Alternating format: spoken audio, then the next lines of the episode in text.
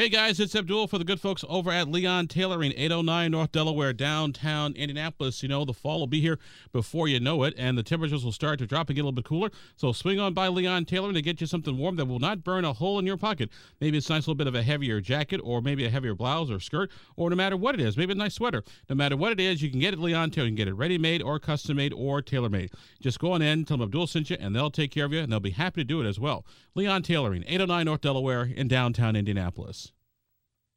Our guest on the program today is our good friend Andrew Weissert. Andrew is the head of ARW Strategies, a pollster that we hired and in Indy Politics to look at some of the statewide uh, races, as well as some, uh, some, some some down down ballot races as well. Andrew, uh, one thing I know I, I wanted to make sure that we asked was what we thought the impact of abortion uh, would be, uh, particularly in state house and state senate races. Uh, see now, Indiana was the first state to legislatively restrict abortion rights, but it didn't didn't seem to make anybody uh, happy. And so when we asked the question, uh, would you, are you more likely to vote for a candidate who supports abortion rights or a candidate who opposes abortion? Fifty-one percent said they would vote for a candidate who supports abortion rights. Thirty-five percent said they would, they would vote for a candidate who opposes abortion rights, and 14% said it didn't really matter. If if I was a, a pro life Republican, should I be worried? I think to, it depends on the makeup of the district, obviously. If you're in a Republican district, no, I don't think it really matters.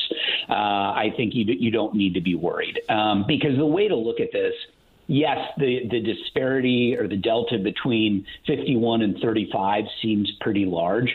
Uh, I think really what you need to look at, if you are a pro life Republican, is that it really it's it's 51-49 because other other voters are saying it doesn't, you know, 14% saying it doesn't make a difference, uh, and so abortion really isn't playing into their decision. Uh, and when you look at everything that's going on with the national uh, national scene, the economy, inflation, those are still very serious uh, issues that voter voters care about, uh, and so I think if you're in more swingy districts, yeah, it, it's an issue that you need to be concerned about. And Democrats have made this front and center to their playbook uh, all over the country, and we see it everywhere. Um, and so, in some of these swingy districts, uh, yeah, you know, abortion it, it is a big deal, and there is some backlash. Although uh, personally, what I'm seeing is that it's not as much of a, an issue swinging independence so much as it's narrowing the enthusiasm gap with Republicans and Democrats. And I see it as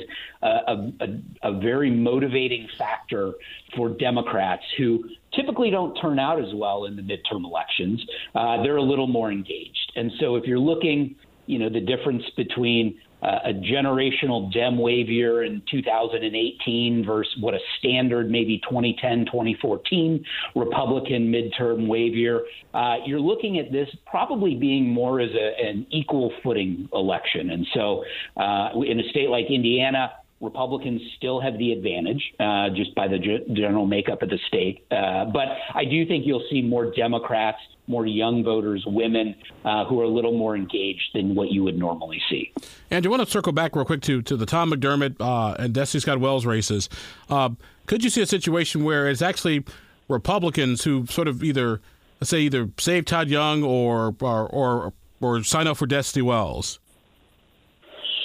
Yeah, I, you know that's that's an interesting one. I, you know, Republicans typically are going to be voting on on all all races or more of the races on the ballot, but there is a possibility that you know maybe they they hold their nose, vote for Todd Young, and decide they're just not even going to vote in the secretary's race, Secretary of State's race. So that's a that's a possibility that that large chunk of undecided Republicans uh, just decide to skip the race altogether. And also, too, I want to remind folks uh, that uh, Libertarian Jeff Maurer uh, was about uh, seven percent and some change. But it's important to recall, ladies and gentlemen, that Libertarians get get at least ten percent of the vote, they get ballot access. So I think, and if and if that happens, to me, my friend, that's one of the big stories of the night. Yeah, that'd be a big big deal for Libertarians, and I'm sure uh, you know they'd love if that were to happen. Andrew Weissert with us for a few more minutes on the program today. Andrew, I want to uh, take a couple of seconds and talk about the Marion County prosecutors race. Uh, we pulled that we pulled that race back in July. Also pulled it now. Uh, before Ryan Mears was about 45%. Now he's at 50%. Uh, is this race, like I said, not a prediction, just a just a just a, just a snapshot? Uh, does Cyndi Carrasco have a path to victory? Well, the simplest answer is yes. I, yes, she she does have a path to victory, but uh, again, you know, but uh, when you look at polling, I think you look at trends, and right now you see that uh, Ryan Mears, um, as you referenced from the summer, his number, his ballot is improving. So that is a trend that uh, is benefiting him. Uh, and the makeup of the district or the makeup of, of Marion County benefits Democrats. Uh, Mears is getting about 82% of self identifying Democrats. So to me, that means there's even more room to grow his ballot. Uh, and he also leads independents 37 to 28. Um, so for Cyndi Carrasco to have a path, Mears probably needs to continue to stay underperforming with Democrats, uh, but I don't know if that'll happen. Um, you know, my inclination is to say that it probably it won't, and he'll consolidate more of his own base. Uh, and Carrasco is going to need Mears to completely collapse with independence. And so, yeah, it's possible. I just, right now, it looks like Ryan Mears to me is headed towards, again, based on trend lines, uh, last poll to this poll, uh, doing the right things and probably headed towards a, a comfortable victory. Uh, something else, my, my, friend, I noticed when we polled, uh, we looked, we asked for approval, disapproval ratings of Joe Hogsett and um, uh, not Joe Hogsett, but Eric Holcomb and Joe Biden, and they're both pretty much uh, in the same spot. Yeah, and I think with Joe Biden, one of the things that I would look at with those numbers uh, you know, they kind of mirror the the presidential results. Uh, 55% of voters disapprove of the president's uh, job uh, handling of his job, while 42% approve. Uh, and if you go back to the numbers from 2020, uh, you know, Joe Biden lost or uh, yeah, lost 41-57.